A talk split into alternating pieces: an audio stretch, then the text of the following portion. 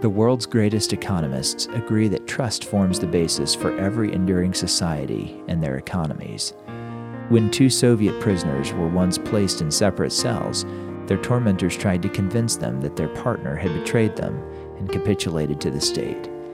Yet their covenant with each other, their trust, and mutual integrity prevented this deception. Ultimately, the fabric of Christian community depends on the trust we can maintain in each other, a trust to love at all costs, never betray, and never break covenant.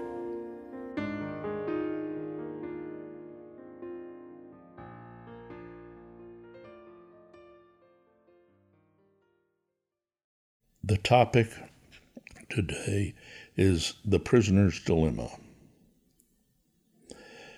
Life is so full of unpredictables, not just for those trying to make decisions about becoming the body of Christ, but for everyone. I recently read a book by Lord Mervyn King, who was, first, the chief economist of the Bank of England, then its executive director, and next its deputy governor, and finally its governor, the latter for 10 years between 2003 and 2013.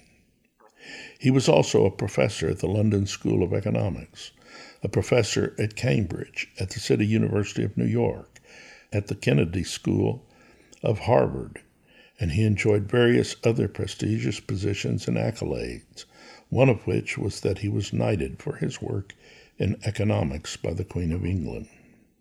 I mention all of that because the book he wrote is, somewhat startlingly, titled The End of Alchemy. So, what is he calling alchemy in the context of the realm of his expertise? Well, the Lord King says that to treat paper as if it is gold in a money economy is a form of economic alchemy. That's what all the alchemists in the old days tried to do to make unprecious substances into precious substances, especially into gold.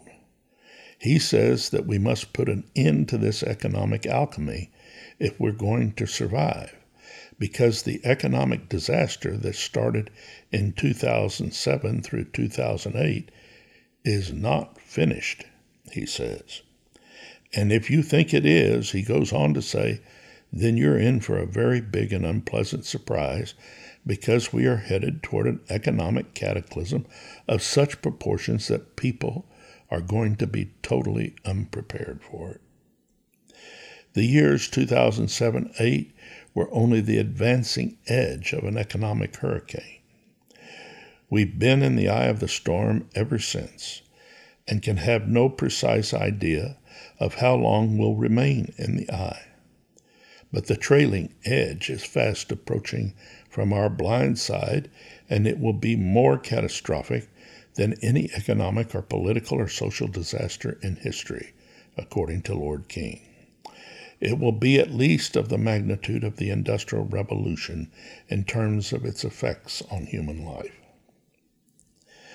Lord King explained four rules that govern economics that we must understand if we're to avoid this crisis.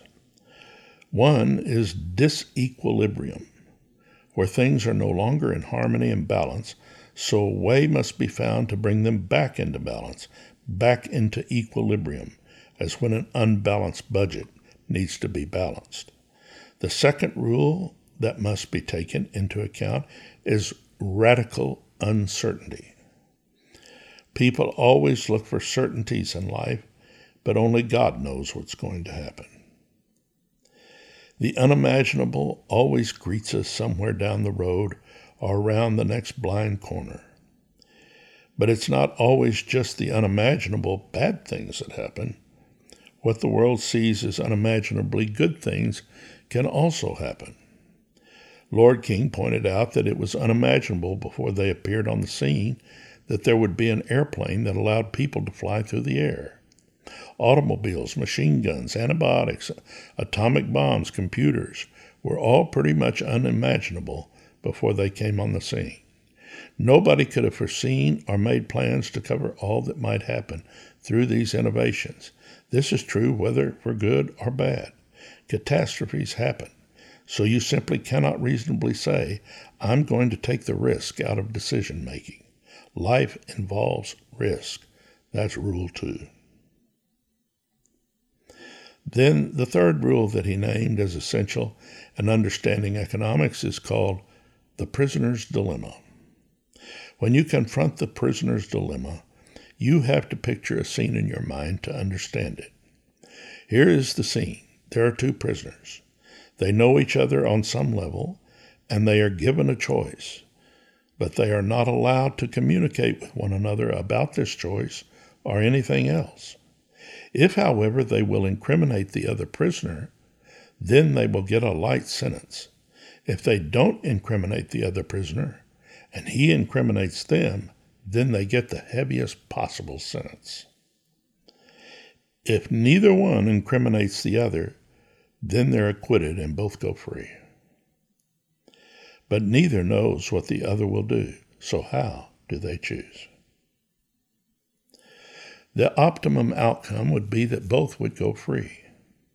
But in order to do that, they'd have to know with certainty, and this is the Bank of England's governor talking, that they are cooperators instead of competitors, that they're collaborating, not competing and their commitment to cooperation must be total for the optimum outcome to happen.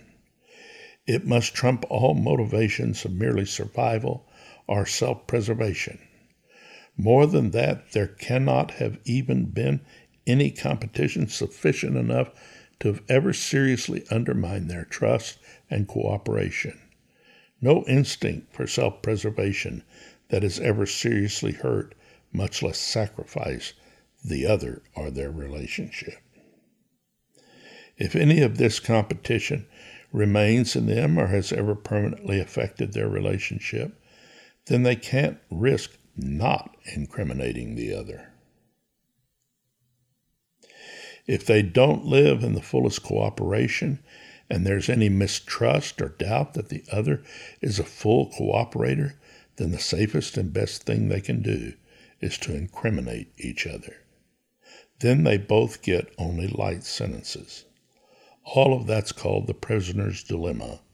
And that's our dilemma, everyone's dilemma. That's the dilemma of human life in this world. It's also one of the four basic rules of economics. You can't survive in the world of economics without resolving how this principle relates to your dealings with other people. So, what are you going to do with it? Even if you're going to reject us and go out into the world, what are you going to do about this problem? Lord King admits that the best of all outcomes is cooperation. But the problem is that you just cannot trust people's commitment to cooperate. Because of this mistrust and the fear it causes, People accept regulation from some overarching power to prevent being defrauded. And then that overarching and necessarily coercive power steps in to take charge and keep people in their dealings in line. Thus, not only the birth of the state, but also its interminable expansion. Now, however, we're in a position to ask what the principle will be that we shall build our lives and relationships upon. We in the body of Christ build our relationships on many principles. But perhaps the most basic one is the principle of sacred covenant. We first make a lifetime binding covenant with God. This is what we do in baptism, as we've thoroughly explained elsewhere. We pledge unto God that we will be a constitutional cooperator according to his plan for human relationships. And this means that we are putting to death the competitive nature that would incriminate our brother by blaming him for our envy, jealousy, and competition, instead of saying, No, I'd rather be defrauded than betray my brother, as Paul instructed us to do. That's one reason why believers are nonviolent. Nonviolence cuts to the heart of the whole system of competition. It's not just about ceasing to compete to the point of violence. It's ceasing to compete on all those levels that lead up to that point, all those prior levels of competition that destroy cooperation and make it impossible to have a marriage, a family, or a society of peace and goodwill. That's why we turn to the covenant, the new covenant to be precise. That means that when we accept you and your word, trusting that you will stand by your word of commitment to God, we're taking a great risk. In other words, it's not just you taking the risk and becoming part of the body of believers. This whole body is risking itself and making itself vulnerable to the truth of your sincerity, to the depth of your commitment, and to the strength of your fidelity to your word. The whole question of someone's future, if not the whole church's future, could hang on your ability and willingness to stand by your word all the way to the end. This is how we can see our latter end. Is love going to prevail all the way to that end? There can be no cooperation without this supernal love. If you don't feel it from within, if it doesn't come from inside you, nobody can impose an effective commitment on you from the outside. Only a sham show of cooperation is possible without this love, a sham and pretense of surface tolerance. Something's got to happen inside of this self preserving, fallen human nature, something that changes that nature completely from within and it is the love of God shed abroad in our hearts by the Holy Spirit, as Paul described it, that begins to displace and cast out all those fears that demand self preservation at any cost. Thus, Jesus had come, he said, to set the captive and the prisoner free, free from the prisoner's dilemma. And all of this brings up the fourth rule in economics trust. Mervyn King says anytime you have a money market, a market system that depends on credit and all else that characterizes such a system, then you have created a social situation in which you must trust other people, no matter whether you know that they're trustworthy or not. And ultimately, you must trust the issuer of this money and the power that backs both the money and the issuer. If enough people don't have this trust, then the system will fail. In a failing system that lacks sufficient trust, or if there are simply individuals who decide it's more profitable to them to betray everyone's trust, those who don't trust will first try to take advantage of others. That's then called unethical or criminal activity. But without trust, eventually the whole system will collapse. Because, as Lord King says, every aspect of life in such a culture ultimately depends on this trust. The growth of economic fraud and political corruption are then the sure signs that this trust is collapsing. Every time you sit in a chair, you trust the one who made it. Every time you eat a meal in a restaurant, you're trusting the cook and management. And when you give your credit card to the cashier, you're trusting her not to hack into your account. Every time you eat a meal, you're trusting that they're not doing something back there in the kitchen, something like one person did when a customer sent their steak back to be cooked a little more well done. The cook threw it on the floor, stomped on it with his filthy boot, then threw it back on the skillet and finally served it to the customer. Or there's the example of what recently happened with Kellogg's Rice Krispies. A whole batch of Rice Krispies and rice cakes were sent out, only to later discover that someone who resented the company in the midnight hours of the manufacturing process had urinated in the entire batch. But that entire batch had already been consumed, and nobody knew a thing about it until afterward. Or there's the person who put arsenic in Tylenol and people died. Or there's the crushed glass they found in Nestle's chocolate. Or there's the ecstasy pill that they discovered in a four year old's hamburger placed there by employees of an Austin area Sonic. pretty soon people begin to ask themselves or say to one another, We need more regulation. We're not secure. We're unsafe. We don't know who to trust. So we're back in the prisoner's dilemma. I don't know if we can cooperate with this guy or this company. I just don't know anymore. Well, that's a breakdown of trust, and that's the cause of the prisoner's dilemma. When, however, trust breaks down enough, the whole system begins to fall to pieces.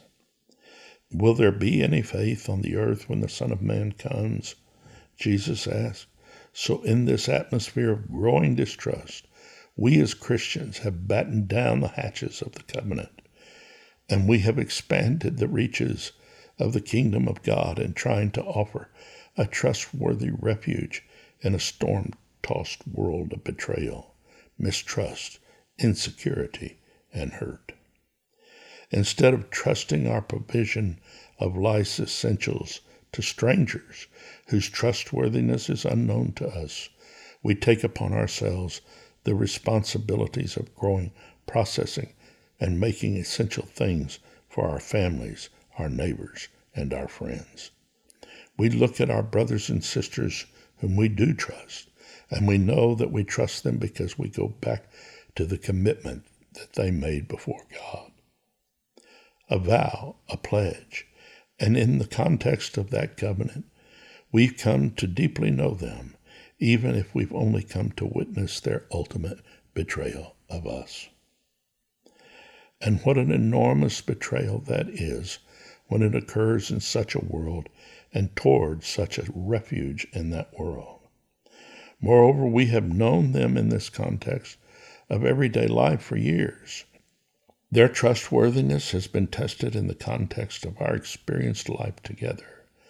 We have known their love for us because we have experienced and felt it, the Spirit always bearing witness that they belong to us and we to them. So we trust that they won't betray us or do these terrible things to us. And we are beginning to see that unless God's people come out of her, my people, they're indeed going to start receiving of Babylon's plagues and partaking in her sins. We now know more than ever why God moved on us long ago to start coming out of our dependence on these systems. And now we must keep expanding that exodus, stretching forth the cords of God's tent, of His kingdom, of our life that is to be complete in Him, so that we can bring more and more within the dominion of the kingdom worthy of our trust, the kingdom of covenanted cooperators. What's happening in a world of diminishing trustworthiness explains why we must expand the trustworthy kingdom of love, and voluntary submission. Voluntary because it too comes internally from within. The kingdom of God is within you, Jesus declared. This means, at the very least, that his rule of love, his unique dominion, can only come from within. We believe we can take this step and take this risk into the future because we know the one in whom we have believed, and we are fully persuaded, just as Abraham was, about what God will bring to pass, no matter what it appears to be on the surface. So we take a step, then we take another step, and then another. At the beginning, we don't know exactly where it will take us, or even exactly how. People said we were foolish for going to New York City. Even ministers told my wife and I this. Everyone else who went to Manhattan had failed, or had only barely held on. Well, it was, naturally speaking, pretty crazy to go. But spiritually speaking, it was the most sane thing that we could have done since God told us to do it. Only because of that could we believe. And so we did believe. We trusted that no matter what it looked like, no matter what it felt like, that it would turn out good. It doesn't mean there haven't been struggles. There are always struggles, but with every step you go further down the road. And when you get far enough down that road, then you can look back and say, Oh God, thank you. Thank you, thank you, thank you. Thank you, Jesus, for what you have done. You say, I once was blind, but now I see.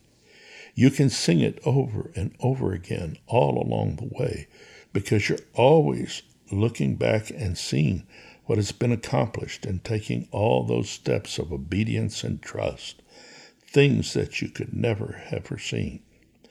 And so you're always seeing the unimaginable things that you were blind to before, and you overcome the unseen obstacles all along the way so as to receive the unseen glory and joy that lay at the end. You look back and see the purpose of God, the meaning of God. It is so fulfilling, not only in the joy that you feel, but even also in the struggles you faced and the obstacles you overcame and the grace you experienced through it all. If you always live in anticipation of the worst, then you say, Here I am, young, strong, and healthy, but I don't think I can go through what Sister so and so or Brother so and so is going through. Of course, you don't think you can go through it. That's the flesh talking. And why should you have the grace to go through something that you're not going through? All you need to look at is the next step in your life, and sufficient unto the day is the evil thereof, and you will receive the grace for that. If something else comes, you will receive the grace for that too, and so on, all the way to the end. A grace that is unimaginable, just like airplanes were, will come because God is good, God is true, God is faithful, and He is all these all the time. In every situation, we have a reason to worship. You can put an end to the prisoner's dilemma today. But if you're waiting for someone to give you a written warranty or guarantee about every little thing that may happen to you in life, which would be worth no more than the paper it's written on, then it's just not going to happen.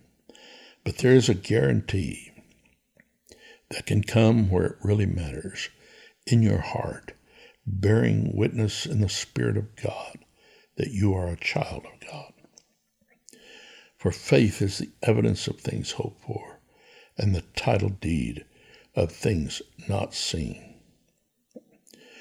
So we're all coming together here to see the expansion of this kingdom of love. And hopefully, like us, you too see how incredible that is. There's a different kind of prisoner that the Bible calls prisoners of hope. That's the kind of prisoners we are. We see this great purpose expanding, this divine project that we feel so much about, that even visitors feel so much in when they pass by the sign at the entranceway to the land, and they talk about the peace and love that they feel here, the things that we feel all the time and it is all expanding. True, we're sacrificing our lives for the purpose of seeing the kingdom expand in every area of human existence, every area where this love does not yet rule and reign. If you stop in that course of expansion, then you lose the growth that always indicates life, and you will therefore surely die. You must keep pressing on I'm sorry if it seems uncomfortable or inconvenient to you, but you'll be so thankful that you did it. You may say, I can't take another step or I'll die. Then you shuffle forward and take it, and you find yourself moving on. You didn't die, and wouldn't you say, even if I do die, then it was worth it? And you keep looking back at all those steps that you have already taken in pressing on and sacralizing your life to make it something sacred and holy, a life with transcendent meaning and worth. And then you say, Look what God has done. And then you see it leap the Pacific to New Zealand and leap the Atlantic to Africa and Israel. You say that this great purpose I have given my life to is growing. This is life. This is love. This is cooperation. And this is joy. It's expanding even though everything outside this covenant and its life seems to be getting heavier and more oppressive. More regulation, more surveillance, more fear, more terror, more war, more violence, more corruption, more economic failures. But inside the covenant community of the faithful, you keep the pace of grace, and as sin abounds, grace much more abounds. You know the economy is going to collapse, so you're looking ahead and you're hearing God say that you need to take dominion in new areas because if it collapses, you will not be covered in those areas. And so you move forward and you offer yourself as a living sacrifice while the outside world contracts and ratchets down tighter and tighter till there's no freedom or life left at all. Security may be there, but it's merely the chains that bind and destroy. Even enslavement can provide a sort of security. To be a slave in a servile state is a kind of security. If your mind is properly conditioned, you won't even know it until you try to move to do something on your own, to take responsibility for your life, to be free. Then suddenly you see that you're bound up, and they say it's for your own good, that you won't be secure without these chains of regulation and control. That's the kingdom run by fear. And that's the end or destiny of it enslavement and death. For even death plants you securely in a narrow grave. We know of the one who has the power of the fear of death, and he rules by it. But we also know him who cast out all fear by the love of God that's shed abroad in our hearts by the Holy Spirit. So we keep praying, asking God to refill us, renew us, expand our hearts, expand our love for Him, for His people, expand our life in Him. We cry out, Let me bear witness to something greater than myself. And He answers our prayers, and our life expands into something greater. And so you keep on walking. You keep stepping forward, casting out fear with the love that lays down its life a day at a time.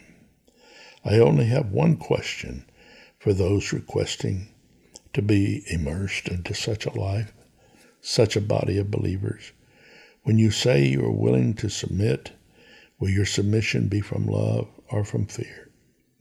Are you submitting not because you feel like you have to, and all other options are closing, but because you feel a love in your heart that makes you long to give yourself to something greater than yourself. And so now you're bringing that confession of deep love to the body. And are you confessing that this love will express itself in commitment, not just submission? If it's a commitment of love, you won't go back on it because you'll know what brought you to this in the first place the great and deep love of God. And in every trial, you'll go back to that love. You'll renew yourself in the love that first created your commitment. And you won't slide back into the other obligatory relationship that destroys love. But you'll have something within yourself that you can always return to. Something that says, God, renew that first love in me. I want that love. I want that power. And that renewal of the love of God will renew you in the commitment to submit and obey the will of God and the voice of God as He speaks to you by His Spirit in His body. If you have that, then you're ready, and we're ready for you. But you cannot expect to have it if you do not ask for it if you do not seek for it, then you will not find it. All of this brings to mind the story of two Christian sisters in Albania during the worst days of tyranny under the old Soviet regime. These sisters in Christ had been arrested because of their faith, but I believe it was under a different pretext than that they were Christians. In effect, their captors said to each young woman about the other, She's already betrayed you. She's already told everything. She's incriminated you to save her own life. But each responded to their interrogator, No, she'd never do that. So they were driving them to their place of execution. Yet then the guard who drove the truck stopped it and told them, Get out. He had seen their faithfulness under duress and couldn't take them to their destruction. The prisoner's dilemma had been solved. Both were set free. Rejoice, O daughter of Zion, and cry aloud, O daughter of Jerusalem. See, your king is coming to you. He is righteous and able to deliver. He is humble and riding on a donkey, a colt, the offspring of a donkey. He will cut off the chariot from Ephraim and the horse from Jerusalem and the bow for battle he will cut off. He will speak peace to the nations and his dominion will be from one sea to another, and from the great river to the ends of the earth. And as for you, because of the blood of your covenant, I will send your prisoners from the empty, waterless pits. Return to your stronghold, O you prisoners of hope. Today I declare that I will return to you a double portion, because I have bent Judah as my bow and fired the bow with Ephraim. I will stir up your sons, O Zion, against your sons, O Greece, and I will set you like the sword of a warrior. And then he promises a double portion. The name of the Lord is a strong tower, and the righteous run into it and are safe. I like the way the song says, how it feels to be free. You know that the prison bars have fallen and the doors have flung open by the release you feel in your heart, the open hearted release of all the deepest feelings lying within you. This is how it feels to be free. There is a passage of Scripture where God tells Solomon that his presence will be in a certain place because it is the place that God ordained to be built for his name. The heaven of heavens cannot contain him, but they built a temple for his name, for his identity, the place where he can come, where he knows he is invited because of the sacrifice they made to build this place and worship him. And he felt free to come because they built it according to his pattern rather than their own. That's what we want to be. This is the place of his name. That's why you're baptized into his name, into his identity. You're becoming part of that temple that is Jesus Christ. And you're giving your whole self. You're surrendering your whole self into the best thing that could ever happen to you. And as long as you do that and you keep your commitment, you're going to feel his presence because he's watching over his house this place called by his name, and is hearing these prayers and these supplications and these petitions because he has put his name there on you, on us. You belong to him. You are part of his identity, the body called by his name. We may pray once, we may pray a thousand times, but we will not cease praying because we know it's a hundred percent certain that he hears us when we call upon his name from this place built, so that his name may dwell there and be glorified. God bless you. The Lord be with you and make his face to shine upon you. Make his presence shine upon you because you're giving yourself to his name, his identity, his purpose. Amen.